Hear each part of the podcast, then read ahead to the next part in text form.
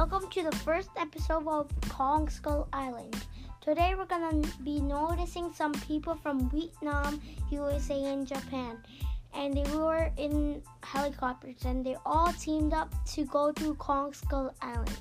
And they flew through a tornado and uh, and they saw Kong King Kong. And then he was huge and he destroyed all their helicopters and then they st- and then all the helicopters people were dead. And then some people from the USA su- survived. And they saw these people. They looked Chinese.